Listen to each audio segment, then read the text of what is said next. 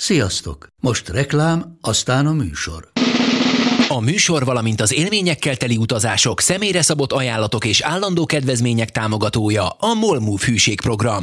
Nyisd meg a MOL Move appot, a profilodba belépve add meg a Sport TV promóciós kódot, és tankolj MOL Evo és Evo Plus üzemanyagjainkból 15 forint per liter kedvezménnyel. Ne feledd, a Sport TV promókóddal most még jobban megéri MOL Move tagnak lenni.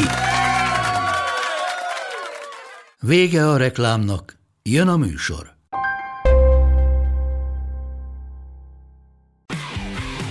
Gól!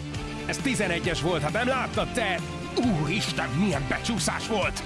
Mi mindennel kapcsolatban lesen vagyunk. Ez a Sport TV és a Nemzeti Sport közös podcastjének újabb része. Sziasztok! Ez a Lesen vagyunk, a Nemzeti Sport és a Sport Televízió közös labdarúgó podcastja. Állandó beszélgetőtársam Moncz Attila, a Sport TV munkatársa, én pedig Szeli Mátyás vagyok, a Nemzeti Sport újságírója. Sziasztok! Volt egy kis szünet, ugye, mert Matyit a munka külföldre szólította, de most már hazatért, úgyhogy kezdheti is a mesélést arra, hogy mennyiben más egy U17-es EB, mint mondjuk egy felnőtt EB vagy VB?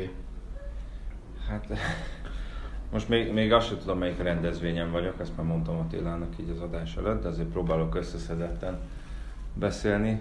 Hát ugye felnőtt EB-vel nincs összehasonlítási alapom, a világbajnoksággal van, nyilván jóval kevesebbet kell utazni, tehát nincs benne mondjuk ilyen 3 naponta 2000 kilométeres utazás, hanem ebben igazából egyszer volt, hogy nem Dublinba játszottunk, az Waterford volt, ami délre volt, itt durván 170 kilométer, úgyhogy ez egy teljesen elviselhető volt. Kocsival mentek ilyenkor egyébként, vagy vonattal? Egyik sem. Gyalog. Dublinon belül főleg taxisztunk, mert ezt úgy kell elképzelni, hogy az edzők, mert ugye az edzéseknek az első 15 perce nyitott, meg ott volt általában interjú lehetőség, ha csak nem a csapatszállásra mentünk, viszont az edzőpályák azok nagyon-nagyon kint voltak Dublinba, de nekünk az volt a szerencsénk, hogy ott is van egy ilyen, hát most nagyon leegyszerűsítve, ilyen M0-ás körgyűrűszerűség, és mi ezen a körgyűrűnek a dél-nyugati részén voltunk, és az edzések is általában a körgyűrű mentén voltak, tehát taxisztunk általában. A stadionok azok inkább voltak beljebb a városba, tehát oda tömegközlekedtünk. Waterfordba pedig busszal mentünk, mert az volt a leggyorsabb és legolcsóbb megoldás. Ugye nekem jogsim sincsen, nagypártomi kollégámnak van, csak ő meg úgy volt vele, hogy nem biztos, hogy bemerné vállalni a baloldali közlekedést. A Dublinban élő haverom azt mondta, hogy neki egy hónap volt, amíg megszokta, ugye annyi. Még akkor se lett volna egy hónapunk se, hogyha megnyerjük a tornát. Meg hát időben is kevesebb volt. Ugye szervezésileg olyan szempontból nehezebb volt, hogy a világbajnokságon ott tudtam, hogy kimegyünk, nem tudom, 4 nappal előtte, és aztán a döntő utáni nap megutazunk vissza. Itt ugye volt az a bizonytalansági tényező, hogy addig vagyunk kint, addig a magyar válogatott, ami lehetett volna nem tudom, 9 nap is, és azt hiszem így végül 15 nap után jöttünk vissza, hogy eljutottunk a... De gondolom, itt örömboldották van. Persze, hát abszolút nyilván így tudósítani is könnyebb, hogy sikerekről van szó. Nem tudom, hogy ugye nem ismertem annyira ezt a korosztályt, meg nyilván teljesen valamilyen szinten a felnőtt futball leképezi az utánpótlás futball erőviszonyait, de azért mégsem. Tehát így azért nehéz volt eldönteni azt, hogy mire számítson az ember, akár a mi csapatunktól, akár az ellenfelektől. Nyilván, hogyha kapsz egy Spanyolországot, vagy Belgiumot, akkor az ember kicsit hajlamos felnőtt futball fejjel gondolkozni, miközben bizonyos különbségek azok kisebbek, ebben a korosztályban bizonyos különbségek meg nagyobbak, itt most talán elsősorban az ilyen fizikális dolgokra gondolok, akár hogyha megnéztük a francia csapatot, ott volt egy 16 éves srác, akire most én viccesen azt mondtam, hogy szerintem tömöttebb bajsza, mint nekem bármikor is lehet életemben, és olyan testfelépítése, hogy valószínűleg félkézzel összecsomagolt volna.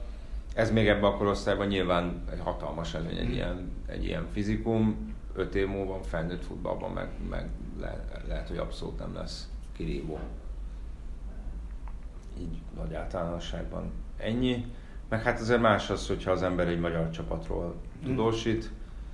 Mi volt a legmeglepőbb a tornán? Objektív lenni, főleg, hogyha gyerekekről van szó, mert azért ezek még mindig gyerekek, ezek a srácok. Azért nyilván ilyenkor szívéhez nő jobban a csapat, hogyha ott van velük test közelben. Legmeglepőbb?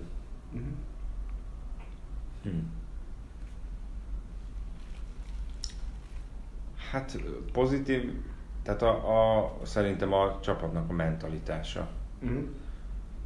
Igazából ugye 5 magasabban jegyzett ellenféle játszottunk, a csoportban mind a 3-at megvertük, a spanyoloktól ugye a 11-esekkel kaptunk ki, a belgákat 11-esekkel vertük meg, de mindig minden meccsen voltak olyan helyzetek, amik szerintem ilyen koncentráltság és mentalitás szempontból nagy próbálni állították a csapatot. Például hát ugye a portugálok azért eléggé benyomtak minket az első 20 percben, az izlandiak egy semmiből szerzett góllal egyenlítettek.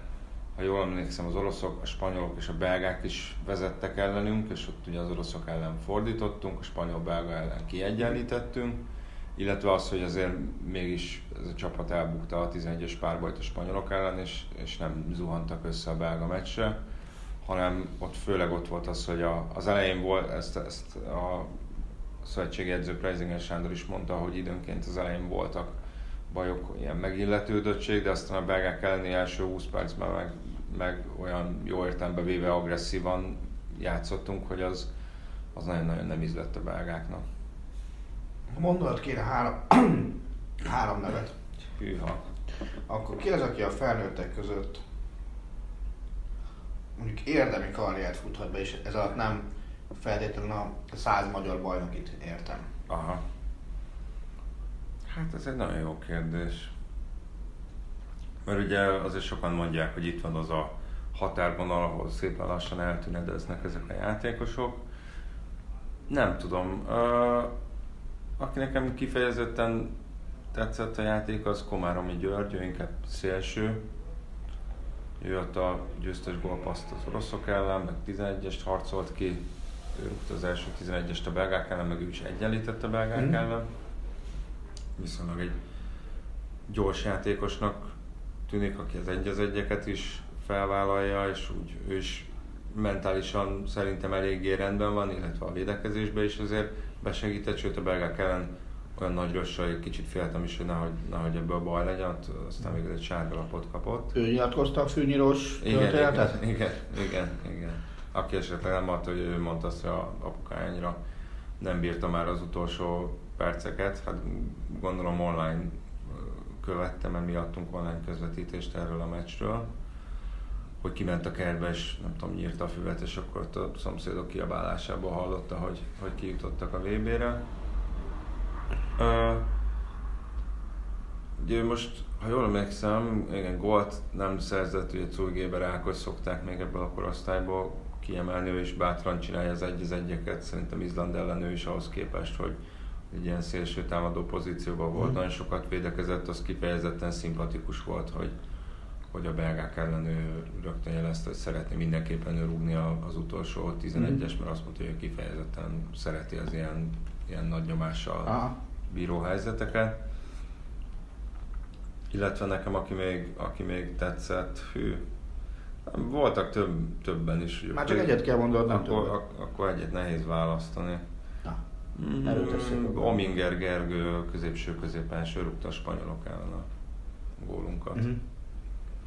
De van több játékos, aki... És ha mondjuk összehasonlítod a magyarokat külföldiekkel, nyilván azért mi sokszor hajlamosak voltunk, vagy a vagyunkat nem tudom, abba a hibába esni, hogy ebbe a korosztályban is az eredmény a legfontosabb, és nem a képzés meg a fizikum kialakítása. Például a fizikumban hol tart ez a korosztály a hasonló európai vetétársokhoz képest?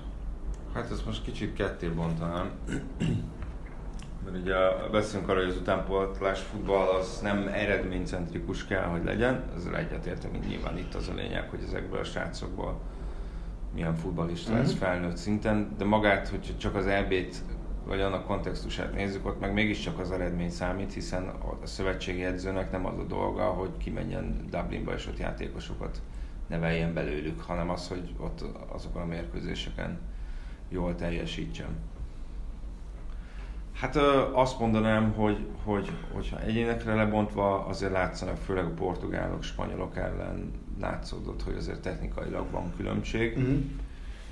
A belgáknál is látszott, hogy nem tudom, mert voltak olyan csapatok, amikre azt mondtad ránézésre, hogy hát fú, ezek fizikálisan letolnak minket, de közben nem volt igazából.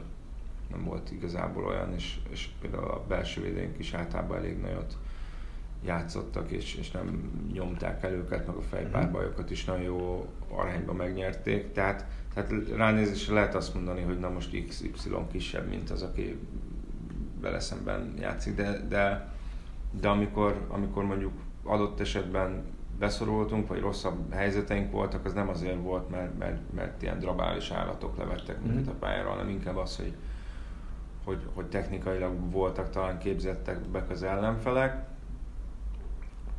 De itt megint azt mondom, hogy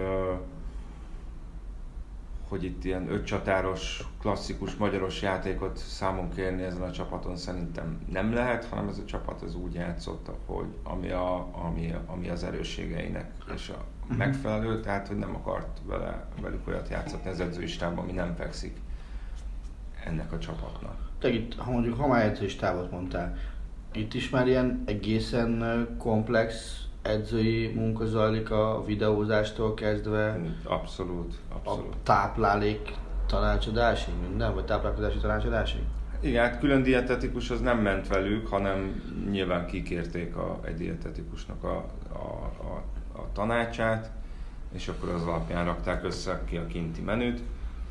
Hát most, hogyha ugye a küldöttségvezetőt meg a sajtós leszámítom, akkor 11 ember volt. Ugye volt a szövetségi edző, Preisinger Sándor, ugye volt a pályaedző, Belvon Attila, kapusedző, Kövesfalvi István, Szekeres Adrián volt a videóelemző, és akkor volt még egy csapatorvos, 2 fizioterapeuta, 2 erőléti edző.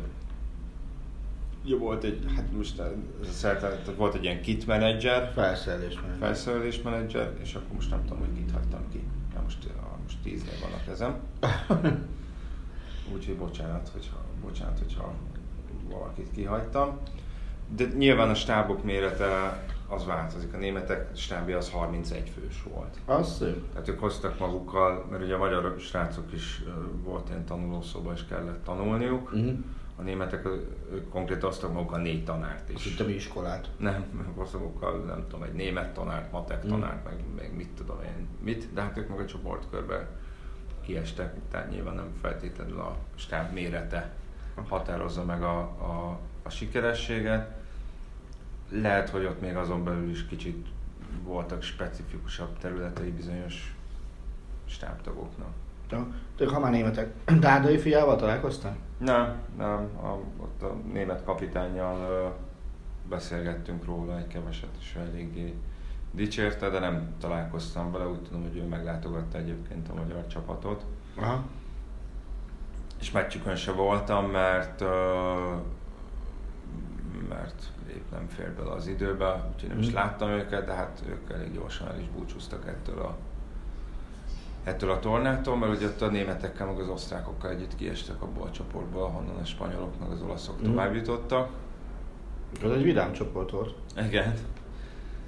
És hát úgy kaptak ki, azt hiszem, a spanyoloktól elég simán, hogy álltak azt a meccset, meg is nyerhették volna, csak a spanyol kapusnak volt 3 zicert is védett.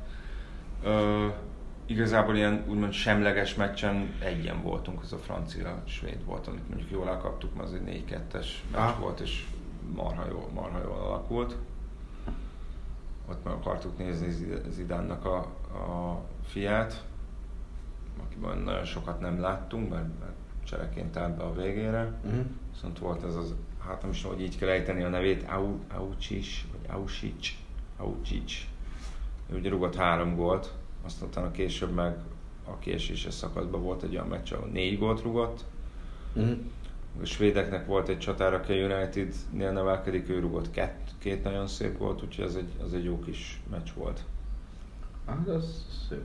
De hát mi itt azért azt mondom, hogy 99%-ra a magyar válogatottra koncentráltunk. Bele tudsz szerelmesedni úgy ebbe a korosztályba, mint tette azt a Soma, aki a 2009-es VB bronzzal záródó utánpótlás menetelés során ment talán végig a csapattal, tehát akár a korábbi EB-kre gondolok, mert minden ilyesmire.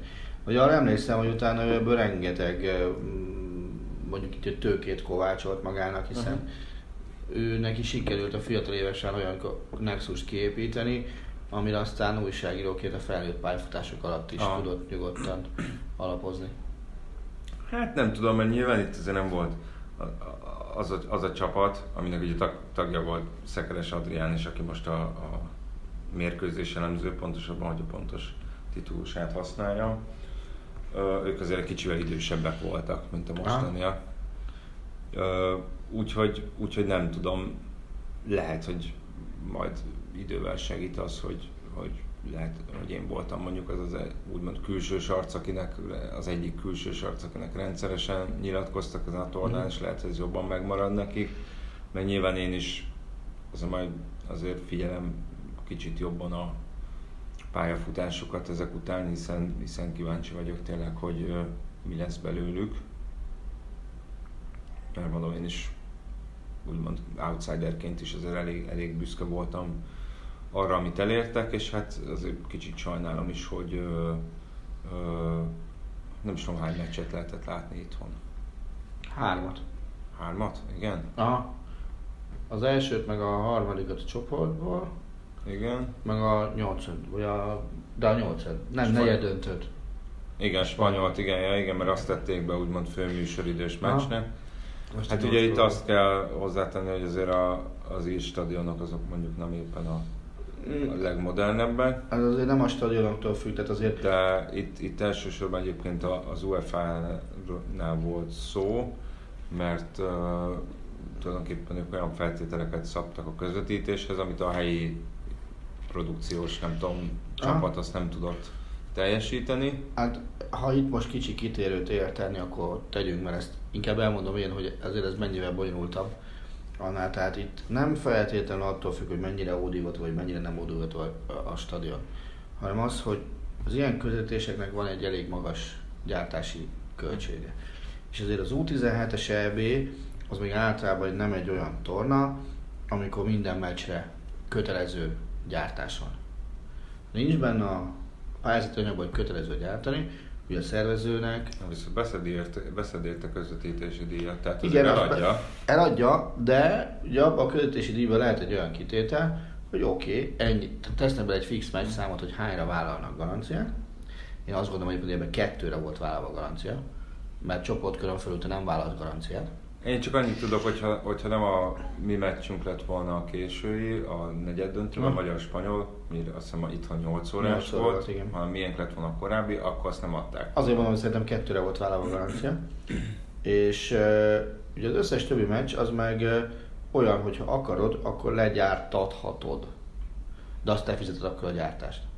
Hát én az Izland ellen, ahol az Izland ellen játszottunk, az mondjuk...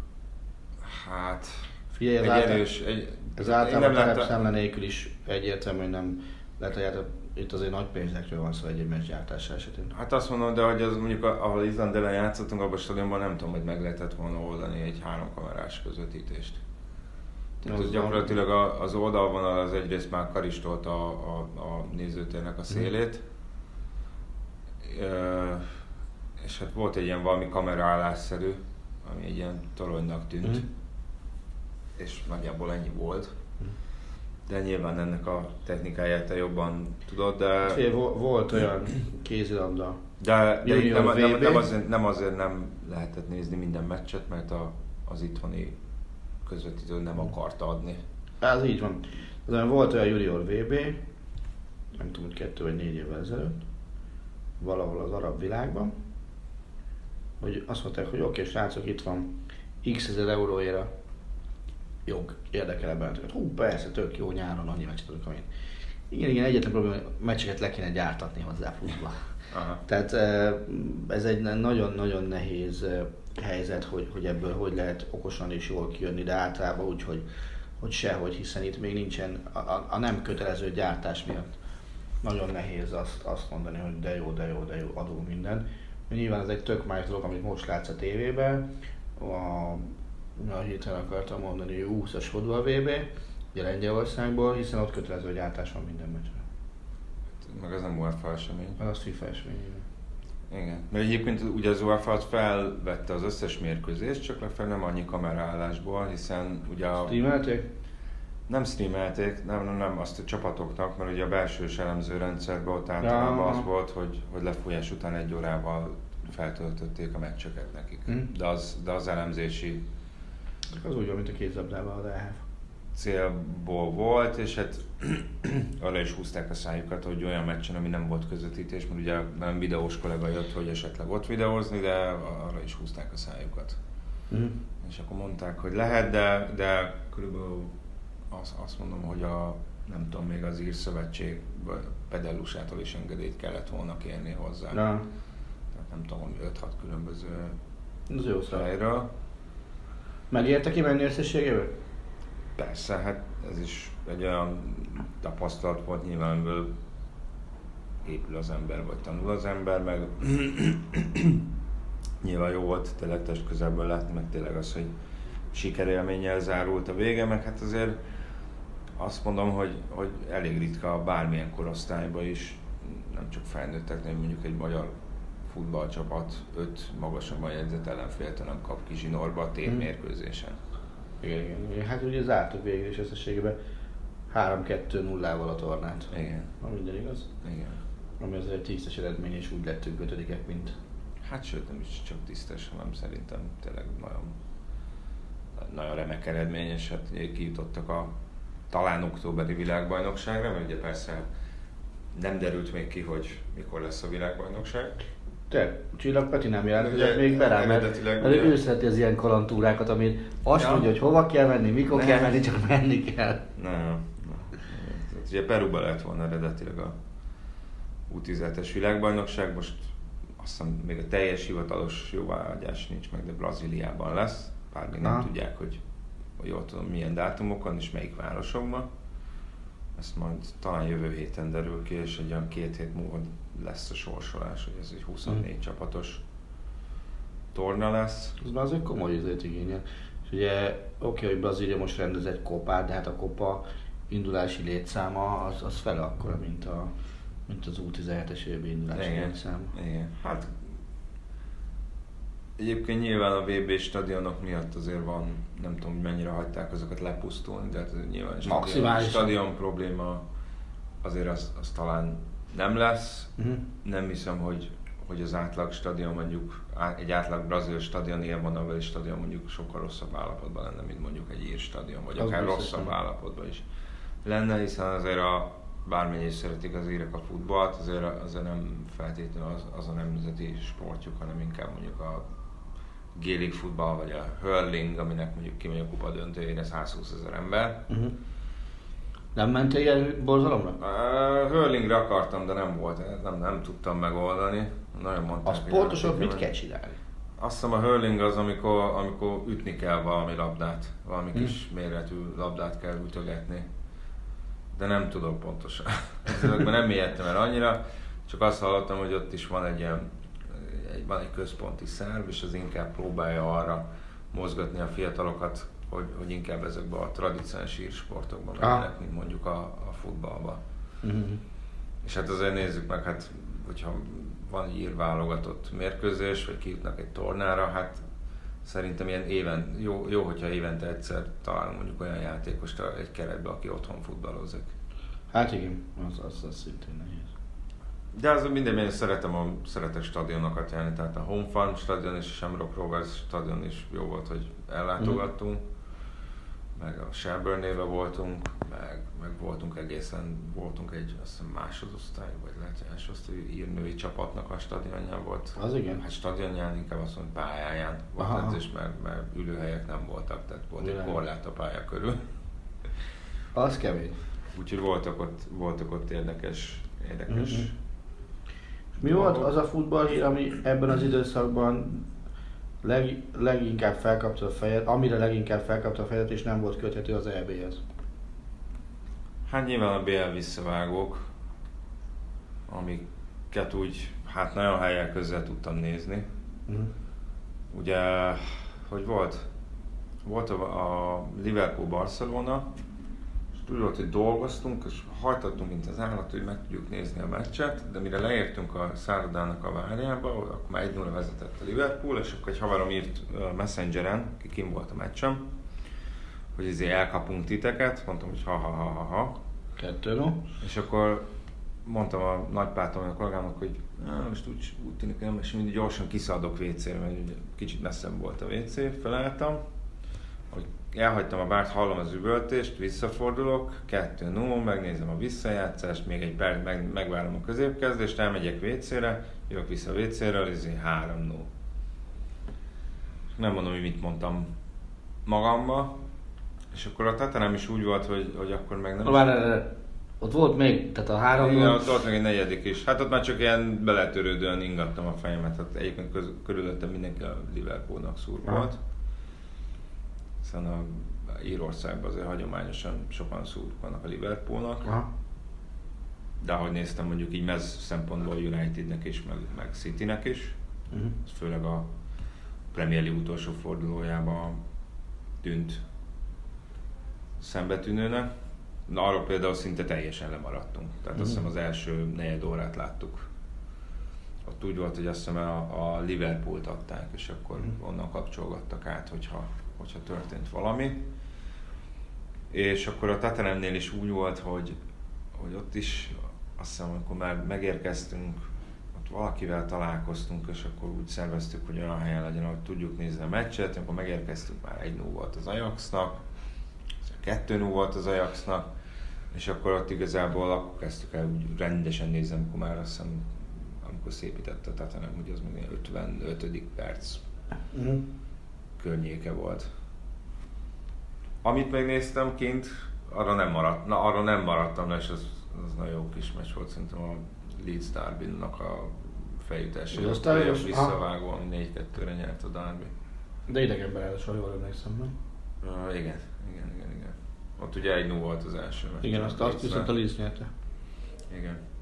Meg a bajnokságban is ők végeztek talán. Ugye nem tudom, aztán lehet, hogy nem maradtam olyan dolgokról is, amiről nem tudok. Aztán az NBA utolsó fordulóját nagyon követtem a livescore-on, mert úgy volt, hogyha volt egy jegyzet, és úgy volt, hogyha bennmarad a haladás abba a fordulóba, akkor ez nem is az utolsó forduló volt, utolsó előtti forduló volt. Bennmarad a haladás, akkor jegyzetet kell írnom, ha kiesik a haladás, akkor nem kell jegyzetet írni, úgyhogy azt így nagyon frissítgettem, mert akkor is nem fáradt voltam, és akkor néztem, most kell jegyzet, nem kell jegyzet, aztán végül nem kellett. Meg nem is tudom, Allegri hivatalosan szerintem szintén akkor jelentette be a távozását, amikor kint voltunk. Igen, az egy meglepő fordulat volt, még ha sokat is írtak róla. Nagyon-nagyon kíváncsi vagyok most, hogy amely edzőkről beszélgetünk, hogy hol és hogyan indul be az edzőkeringő. Tehát azért beledurrantottak jó pár kavicsot a vízbe. Így van. Tehát ugye a legjobb távozása, ugye az olaszok ugye késztényként harangozzák be Guardiola érkezését a Juventushoz. Én nagyon nehezen tudom elképzelni. Tartom, akkor ő maga elmondta kétszer meg a klub is, csak hát nyilván az olasz újságírókat az ő annyira nem zavarja, hogyha valaki elmondja háromszor, hogy ő tudja, hogy nem fog oda menni. Most azért már inkább Sarri tűnik a befutónak. Ugye a Bayernnél... Amit azt nem tudom, hogy ő mennyire lesz kompatibilis a Juventusszal, azt látom képzelni, hogy mondjuk a Chelsea-t szívesen ott hagyná egy év után. Hát de pont ezt akartam mondani, hogy a Chelsea-től mindig is kirúgva. Tehát... Hát, ahhoz képest... Igen, de nem vagyok benne biztos, hogy olyan nagyon ott akar maradni. Sokkal ebben a valószínűség annak, hogy ő távozzon, mint Guardiola, akit én mondom, én kizártnak tartok. Csak azt nem tudom, hogy Sarri stílusa mennyire lenne kompatibilis a Juventuséval. Uh-huh. Mert azért tudjuk nagyjából, hogy ő milyen felfogások szerint játszhatja a csapatait, és azt is tudjuk, hogy ő ezen nem nagyon szokott változtatni. A Száli stílusa megint ez kompatibilis Ronaldóéval, az is érdekelne. Meg tényleg ezért ilyenkor egyébként azt is nagyon szívesen megnézném, vagy nyomon követném egyszer, hogyha van egy ilyen jellegű csapat, mint a Juventus, amely van egy ilyen jellegű ikó, mint Ronaldo, például az ő véleményét kikérik az edzőkérdésnél, és ha igen, akkor milyen mértékben és milyen mértékben veszik figyelembe a véleményét? Uh-huh. Hát ezt nem tudom. Mert én azt gondolom, hogy kikérik, és azt gondolom, hogy figyelembe is veszik. Ami szerintem nem helyes, az utóbbi legalábbis. Aha. Tehát, hogy azért ne egy játékos válaszol. Ugye ezen a vonalon írták Mourinho-t, hogy azt írták, hogy most már normalizálódott a kapcsolat a Ronaldóval, és ugye mind a kettőnek George Mendes az ügynöke, uh-huh. és Ronaldónak se lenne ellenére. Én Mourinho-t is nehezen látom a Juventusnál. Én is. Akár részben az Interes múltja miatt is. Igen, de hát ugye nincs edzője pillanat. De tegyük hozzá, tehát ez olyan szempontból mondjuk nem egy nagy probléma, hogy Allegri-nél is annak kiakadtak és tüntettek az edzőközpontban, miután kinevezték, aztán most meg gondolom sokan sírnak, hogy távozik. Igen, azért nincs edzője a Rómának. Internek se lesz hamarosan, valószínűleg Antonio Conte. Hát, Milánnak se lesz véletően. Azt nagyon meglepődnék, hogyha Gattuso. Tehát az is meg lesz. A PSG ugye most már nyugvópontra jutott. Úgy tűnik, hogy a Barcelonánál sem lesz végül edzőváltás, bár... Hát erre azért nem mernék fogadni, sőt, inkább úgy mondom, hogy reménykedem, hogy lesz edzőváltás. Ugye most... De az a kérdés, hogy ott mi megy a színfalak mögött, szintén az ilyen veterán játékosoknál egyrészt, mert ugye az elnökség az nagyon beállt Valverde mellé, Kupa döntő előtt és után is.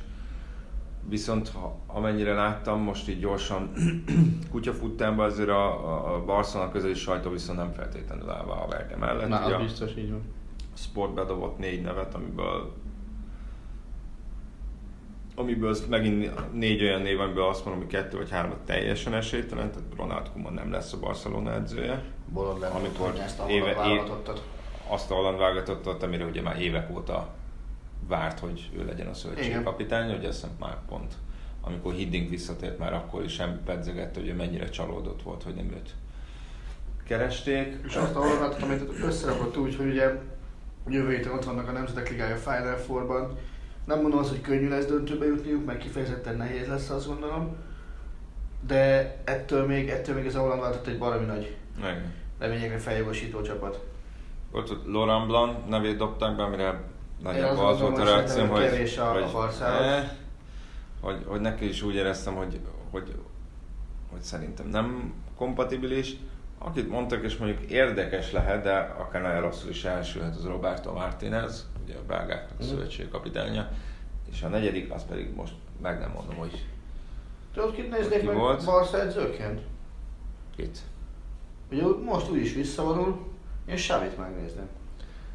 Hát az ő neve is felvetődött, nem tudom, hogy ez mennyire lenne gyors. Én megnézném őt. Figyelj, azon a vonalon, amin bejött nekik Guardiola például, Luis Enriquet talán már nem ez a vonal, hiszen azért ő kipróbáltabb edzőként érkezett meg Barcelonába, de a Guardiolai vonalat nézve simán el tudom képzelni, hogy akkor ő legyen az edző. Okos játékos volt, azt gondolom tanult is rengeteget. A Barcánál mindig fontos az, hogy legyen egy ilyen Barca gén az emberben, ha most azért nála ez nehéz lenne, azt mondani, hogy nincs benne. Aha. És azért valószínűleg ő visszamenne ahhoz a klasszik játékstílushoz, amit ők csináltak a pályán. Igen.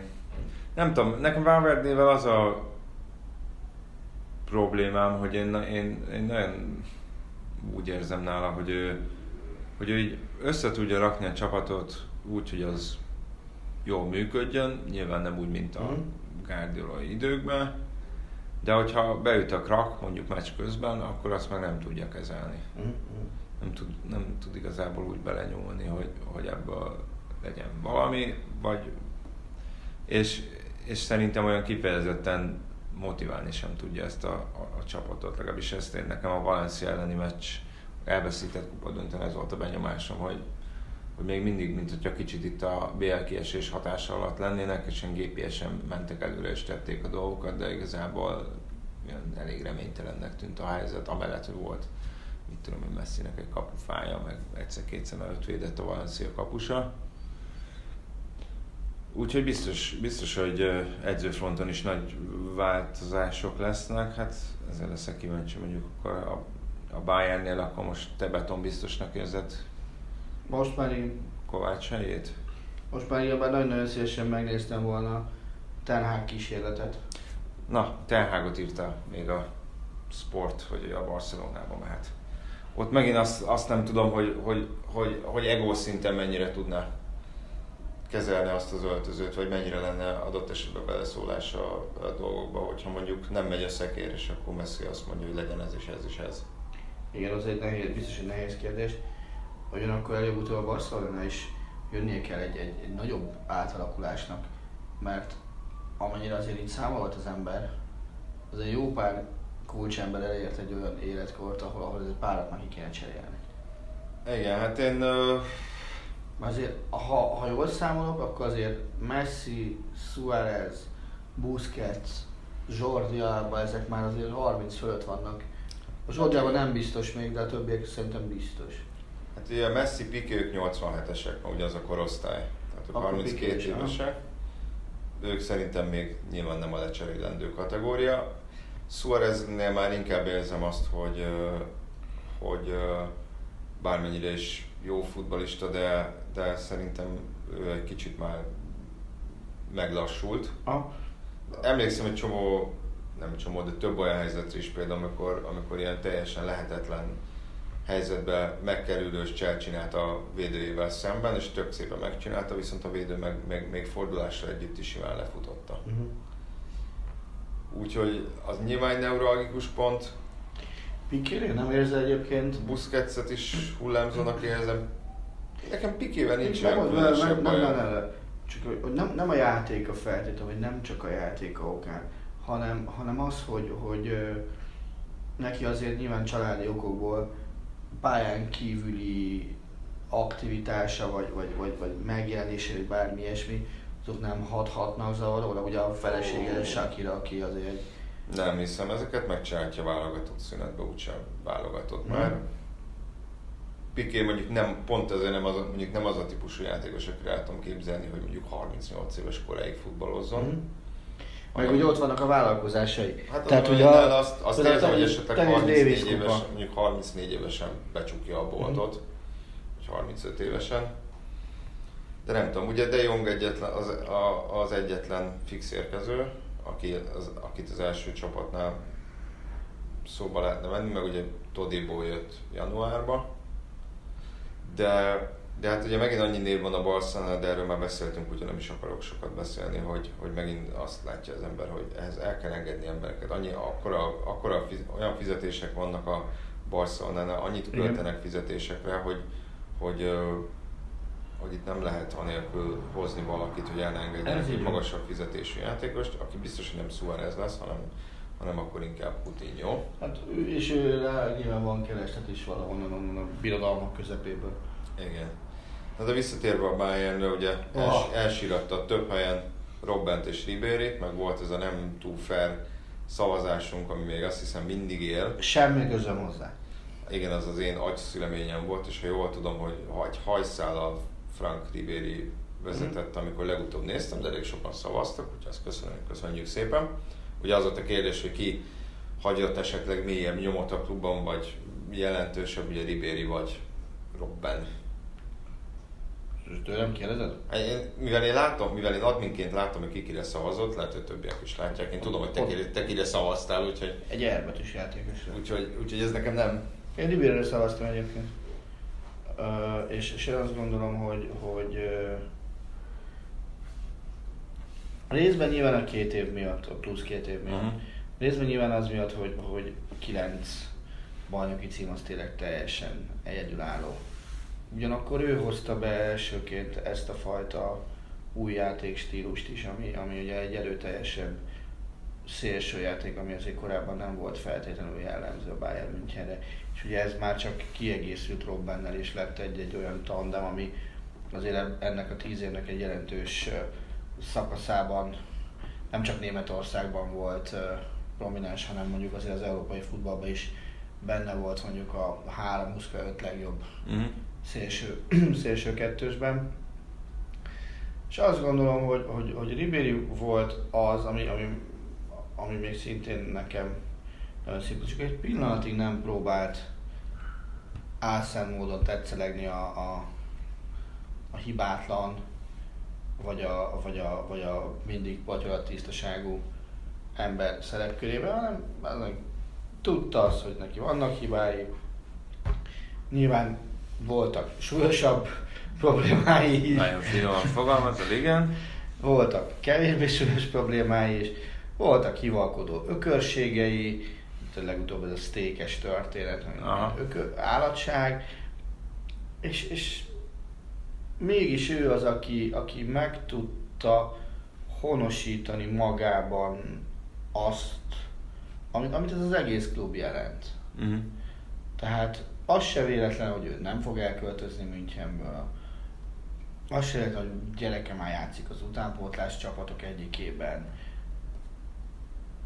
És basszus, azért tényleg, hogyha francia-német relációt nézünk, az óriási dolog, hogy egyrészt tovább tudta vinni a Bayernen belül azt a vonulatot, ami ugye Lizarazu, Szanyol, Ribéry, aztán remélem most Pavard, Tolisso. Tolissónak azért még ott sokat kell bizonyítania, Komannak is sokat kell bizonyítania. Én azt gondolom, hogy Pavard lesz az, aki leginkább tovább tudja vinni ezt a vonalat, már csak azért ismerő. A másik kettő fiatal ellentétben egészségesebb szerkezetű játékosnak tűnik, hiszen azért Koman az talán még a Ribéry-Robben kettős ötvezeténél is sérülékenyebb. Tehát az nehéz. És azért azt sem tartom véletlennek, hogy biztos, akkor nem láttad a Frankfurt meccset. Nem. Becserélték őket, csak ilyen követtük. Viszonylag sűrűn egymás mögött 5-10 perc volt a két csere között a különbség. Tehát hallható különbség volt a Ribéry, illetve a Robben beállásakor tapasztalt nézőtéri ovációnak. Tehát a nép is jobban szereti Ribéryt, hát most ez minden relatív, mindenkit imádták. Tehát nyilván Ribéryt azért, mert ahogy be tudott indulni, és ahogy még az utolsó hazai bajnokján is megmutatta, hogy hát megkapja a labdát, és ha kell, akkor még bemegy két ember közé, és így iszonyatosan szép emeléssel tud gólt szerezni. Robberről azt sajnálom, azt mondom, nagyon örülök, hogy rúlt volt. Azt sajnálom, hogy nem a védjegyének számító, húzok jobbról befelé, tolok egyet rajta ballal, és bedurrantom a hosszúba ballal, hogy csak úgy zörögjön. Tehát mindenki tudta, hogy mit csinál, és senki nem tudta levédekezni, hogyha eznek normálisan neki tudott állni. Nyilván Robbennek is lehetne azt mondani, hogy neki a 13-as döntő gólja miatt esetleg nagyobb a népszerűsége, de azt gondolom, hogy Ribéry nyerné meg összességében ezt a párharcot. Aha. Ha lenne egy össznépi bányszadás, akkor szerintem Ribéry nyerne egy ilyen 55-45-re. Na de. Nyilván talán lehet azt mondani, hogy a német futballban, legalábbis a Bundesliga időszakban mondjuk kicsit később lettek hangsúlyosabbak a légiósok, mint mondjuk Olaszországban, vagy Spanyolországban, vagy akár nem tudom, hogy Angliára ez mennyire igaz, de mindegy, ez most nem is lényeges. Lehet-e azt mondani, hogy a Bayern történetének két legjobb légiósa távozott most? Nem. És hogy mondjuk a harmadik az Lewandowski. Azt gondolom, hogy Lewandowski egyrészt. De nekem voltak kedvencek, meg biztos, hogy vannak azért nagyon nehéz azt mondani, hogy mondjuk egy Elbertől eltekinteni. Tehát én őt nagyon szerettem, vagy tényleg a két francia védő, tehát Szanyol, Lizarazu is a maga posztján elsőnek volt. És nyilván nekem közülük például Lizarazu egy óriási kedvencem volt. Tehát, de ha visszamegy egy kicsit régebbre, akkor mondjuk az Jean-Marie Pfaff volt éveken keresztül. Tehát ő is egy olyan volt, akit nagyon nehéz azt mondani, hogy na akkor most őt hova. pakoljam. Tehát nem vagyok benne, sőt biztos vagyok benne, hogy ezt ex-katedra nem szabad kijelenteni, hogy ők voltak a Bayern történetének a két legjobb légiósa. És Lewandowskinak ugye, hogyha nyerne egy BL-t Lewandowski még a csapattal, akkor az őt lehet, hogy magasabb polcra merném rakni. De egyelőre még ugye nála az eredmény is számít azért egy csapattal. Tehát például a Messit sem tudom azt mondani, hogy az Argentina történetének legjobb játékosa. Teszem azt. Hogy a szűkítsük az argentin vállalat történetének legjobb játékosa, ezt nem tudom mondani. Ez már te bajod. Elhiszem, de egész egyszerűen nekem a futball nem olyan, mint a torna, bazd meg, hogy lepontozzák a helyzet, és akkor te nyertél. A futballban az, hogy rúgsz 3 gólt, és az ellenfél egy meccsen valaki rúggat 4-et, és ők nyernek, kupa minősít. Tehát. Na de ha már kupát említettél, ugye lesz 2 kupa döntő is. Lesz. Ezen a héten. Futballban. Vagy engem egy harmadik kupa döntő. És európai kupa döntő. Hát ugye lesz szerdán egy Európa Liga, meg szombaton egy Bajnokok Ligája. Vasárnap pedig egy kézilabda BL döntő. Mondhatjuk, elég homogén a futballban az összetét, ez a 4 angol csapat. Ugye először van egy ilyen szintű kisajátítás. Játszik, most azon gondolkozom, hogy egy éven belül hányszor fordult elő 2 sorozatot ugyanabból a... Ugye az is előfordulhat, hogy... Sőt, hát ugye az biztos, hogy londoni csapat nyeri meg.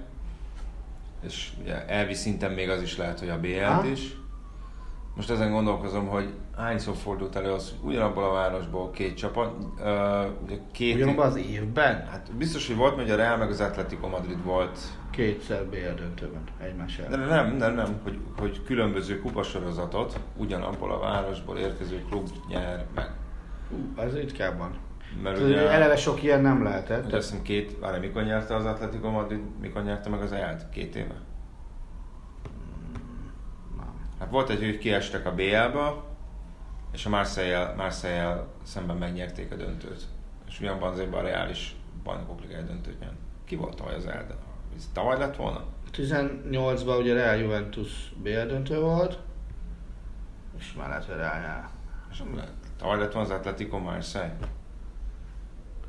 Nem tudom, 17-ben szerintem a 17-ben nem lehetett, hiszen ugye akkor Real Atletico BL döntő volt. Hát, jó kérdés. Nekem nagyon úgy tűnik, de... Na, hát akkor szerintem kizárásos alapon, mondom, hullafáradt vagyok, de én úgy emlékszem, hogy ez az előző idény volt a Atletico Madrid Marseille, aztán lehet, hogy ezzel most nagy hülyeséget mondom. Túl sok város ilyennel nem büszkélkedhet. Én azt gondolom, hogy ugye aki szóba jött, még érzem ki, most Londonban volt-e ilyen, ugye a londoni csapat BL-t... Csak a Chelsea nyert BL-t, a csapatok közül. Ugye amikor Chelsea még nyert Keket, akkor szerintem nem londoni nyert BL-t. A londoni csapat csak a Chelsea nyert BL-t, ahogy te mondod, úgyhogy ott más nincsen. Ja, előző szezon volt az Atletico Marseille, úgyhogy igen. Akkor 18. Helyett igen. 17. 18, úgyhogy igen. 15-17-ben volt az a Real Atletico döntő. Ugye Olaszország előhet még szóba. Igen, és azon gondolom, hogy volt olyan esetleg, amikor az Inter valamelyik UEFA kupáját megnyerte, hogy akkor a Milán BL. Hát figyelj, ezt a 90-es évek környékét érdemes. De nekem nem ugrik be, hogy lett volna. Mateuszékkal szerintem az Inter azért nyert. Rá tudsz csekkolni, hogy nyertek-e 89-ben UEFA kupa, azt hiszem 89. Megnézhetem. 89-ben szerintem a Milán volt a meggyőztes. Az biztos, meg 90-ben is. Szerintem az egyiket az Inter lehet, hogy behúzta. Ja, ugye itt még a Kek zavar be, ami most már nem. De mindjárt megnézem. Na mindegy, de ez olyan szempontból... Ugye amikor az Espanyol ott volt a döntő környékén, akkor a Barcelona nem nagyon járt a megdöntő környékén. Ugye lesz, hogy nyilván amikor a Bayern, vagy mondjuk az Ajax, vagy mondjuk a Manchester United basszus, előtt eszembe, ha egy városokról beszélgetünk, tegnap valaki azt mondta, hogy a spanyolországi Betisben lépünk pályára. Tényleg? Élő adásban tévé, nem tudom melyik csatornán, vagy elkaptam, mondom, Jézusom, mi van? Tehát nem Sevilla, nem Betisben lépünk pályára. Én is hallottam már olyat, hogy Deportívóban játszunk. Erős volt, nézzük csak UEFA kupa. 91-ben nyertek, viszont akkor éppen nem a... Akkor már elkerülték a Milánt ilyen szempontból. Ja, hát akkor lehet, hogy ez egyetlen. Ez egyébként, ez, hogy nyilván a BL-ben azért, hát hogyha nem is a véletleneknek, de azért a BL-ben egy rossz 20 percnek is végzetes hatása lehet, tehát ilyen szempontból mondjuk sokkal kiszámíthatatlanabb, mint mondjuk egy bajnokság, ahol hosszú távon azért talán jobban kijönnek a különbségek 38 meccsen. Mm-hmm. De az, hogy 4 angol csapat van a kupadöntőkben, ez mennyire természetes ugye az átlagos pénzügyi fölenyőknek a fényében. Én azt gondolom, hogy most azért ezt kizárólag a pénzre nem merném ráverni. Hiszen azért, hogyha a pénzre ezt ráhúznánk, akkor azért a Reálnak, Barszának minimum illene itt lennie. A legalább az egyiknek. Tovább megyek, adott esetben mondjuk az Saint-Germainnek is. Vagy esetleg még a Bayernnek is egyébként. Hát egyébként az EL-ben magaslott ki ez a kettő, igen, nem? Az EL-ben anyagi lehetőséget tekintve a Chelsea és az Arsenal valóban kimagaslott, bár ugye azt soha nem fogjuk megtudni, hogy például a Milánnak valójában mennyi volt a kassa a csúcsidőpontban. De azt hajlok azért arra, hogyha azt mondjuk, hogy Liverpool és tehát nem is megnézzük, hogy kiül a kispadon, azért akkor dobálózhatunk bármilyen edzőnevekkel, a Reál és az asztalra letett teljesítmény alapján Európa 5 legjobb edzőjéből 2 ott van a BL döntőben. Mm. Én azt gondolom, hogy ha a rendelkezésre álló állományokat nézzük, nem csak a mostani szezont, hanem amiket akikkel korábban is dolgoztak, ahhoz képest mind Klopp, mind Pochettino mindig kihozta nem is azt, ami a csapatban, hanem azt szerintem annál sokkal többet. Aha. És ők azok, akik szerintem képesek annyiféle taktikát játszatni a csapattal, mint csak nagyon kevesen. Uh-huh. Tehát náluk azért egyikre se tudod azt mondani, hogy egydimenziós játékuk lenne. Oké, persze, Kloppnak ott van a védje, hogy a magas letámadást azt hol kezdik el. De a saját támadójátékban is többféle verziót képes elővezetni, és nem az, hogy adjuk oda a labdát szállnak, aztán majd berúgja valahogy. Nem, ilyenek nincsen. Uh-huh. A Tottenham játéka az meg szerintem maga a csoda, hogy van egy olyan kereted, amelyikben azért mondjuk a világklasszis szintet egy BL döntő csapathoz képest szerintem nem érik el annyian, mint amit átlagban elérnek. Uh-huh. Viszont annyira jól működik minden, és olyan jól sikerül a játékosoknak a helyetrítése és a kispadról vagy lelátóról bejövőknek a rendszerbe illesztése, hogy azt maximálisan kell, hogy dicsérje a vezetőedzőt. Hát ez egyébként a Liverpoolnál is megvan, hogyha most csak Origire gondolunk. Persze, csak azt mondjam, ugye Kloppról, meg Liverpoolról szerintem sokkal többet és sokkal több helyen írnak elismerően.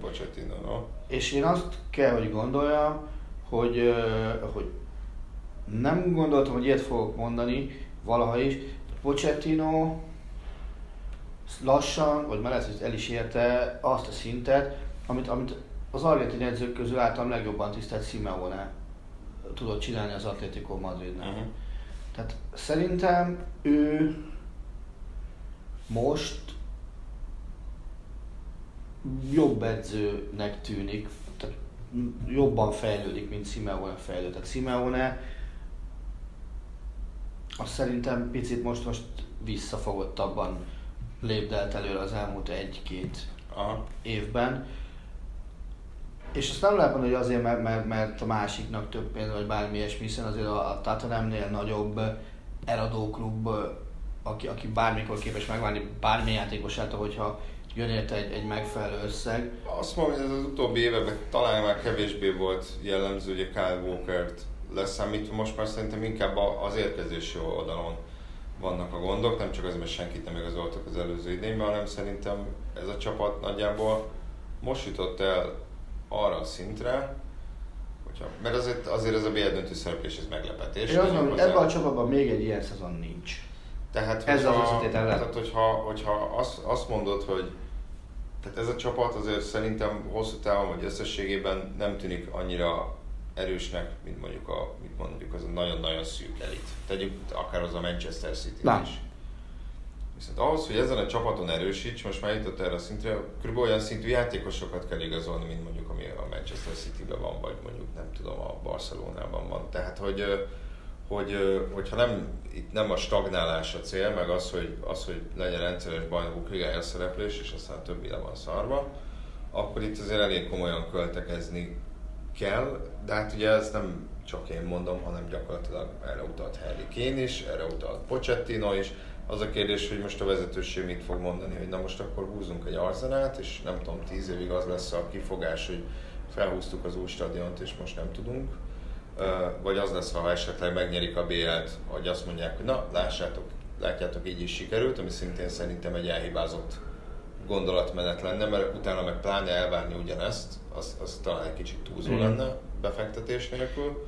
Szerintem pont az, hogy egy BL győzelem adna úgymond fegyvert Pochettino kezébe, most én csúny szóval jövő zsarolási alapot, hogy látjátok, most így sikerült, ha akarjátok, hogy megint sikerüljön, akkor tessék fizetni.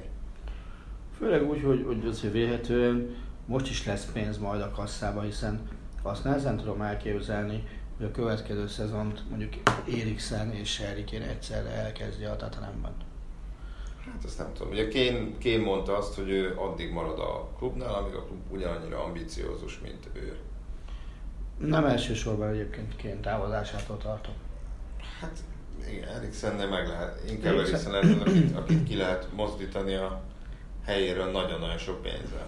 Így van. És én azt gondolom, hogy ha például a Real Madridnál azt gondolják, hogy egy Azar Eriksen 2-ös az sokat segíthet, akkor nem lesz akadálya az anyagi források előteremtésével. Én még vele kapcsolatban nem vagyok ennyire pessimista, tehát nyilván sokkal. És egy év van a szerződéséből, jól tudom. Igen. Tehát azért az is sokat kell, hogy számítson, hogy most tudnak érte még úgy pénzt kapni. De hozzáteszem, én azt gondolnám, hogy azért ezt a BL döntőt, ha nem nyeri meg a Liverpool, akkor viszont Kloppnak nagyon-nagyon keményen el kell gondolkodnia, hogy miért nem tudja megtenni az utolsó lépést gyakorlatilag sehol az elmúlt több mint 5 évben. Igen, most a Dortmundnak a végére már nem emlékszem, de azt tudom, hogy ugye a Póna volt, ez lesz a 4. kupa döntője, hogyha a Liga kupa meg ezeket is nézzük, és ugye az előző 3-at azt elveszített, egy Liga kupát, egy EL-t, meg egy BL-t. Így van, Dortmund, hogy utolsó szezonban. Arra is az emberek azért kevésbé emlékeznek, hogy mondjuk milyen körülmények között, mert ugye azért a BL-ben volt 2 kapusiba, volt egy Sergio Ramos letarolta a Szalát. Nyilván ezek megint olyan dolgok, amikben edzőként igazából ezekre a szituációkra egyáltalán semmiféle ráhatásod nincsen. De azért a jó Isten hosszú távon mindig X-re szokott játszani. Azt azért ne felejtsük el. És hogyha beleegyetjük ebbe a képbe azt, hogy 2013-ban meg úgy kapott ki a Bayerntől, hogy a 89. vagy a 90. percben jött a Bayern győztes gólja, az is egy viszonylag szerencsére könyvből. Tehát nem vagyok benne biztos, hogy mindig csak a szerencsére kell fogni, még ha egyes esetekben lehet is azt mondani, de 10-ből 10-szer, 20-ból 20-szor nem sújthatja mindig ugyanazt az embert a bal szerencse. És szerintem egy bizonyos szintig működik. Lehet látni azt, hogy Klopp képes csodát tenni, képes mágikus estéket oda pakolni az Anfieldre, de mint hogyha a győzelemhez szükséges utolsó lépést azt nem mindig tudná megtenni, vagy szinte sohasem tudja megtenni. Persze Dortmunddal nyert bajnoki címet, dupláztak is, ha jól emlékszem, meg is érték a címüket. Ettől még 13-tól kezdve valami a döntő meccsen nem stimmel. De nem tudom, hogy mi más tehetne, abban szinte biztos vagyok, hogy most jelen pillanatban Liverpool csak rosszabbul, csak olyan edzőt találhat, akivel rosszabbul jár. Igen. De hát majd azért szombaton sok kérdésre válaszolunk, meg ugye hát szerdán okay, is. Oké, mondják két csapatot, tehát ki a két kupa győztes nálad? Liverpool a BL, és Arsenal az EL. Ritkán szoktunk egyetérteni, de most igen. Tehát én is azt gondolom, hogy ez lesz a... Soha az Arsenalban igazából reménykedem is. Aha. Tehát én ott a Chelsea-t nem tudom kultiválni, és nem csak 2012 miatt. Aha. Egyszerűen nem tudok velük megbarátkozni. Tehát érzelmileg senkihez nem kötődöm túlzottan. Az, hogy Liverpool vagy Tottenham, én azt gondolom, hogy Klopp mutassa már meg, hogy basszus német gének benne vannak. Én ott se hajlok nagyon egyikük felé se. Ez egy olyan BL döntő, hogy nem fog összetörni a szívem, hogyha bármelyik nyeri is.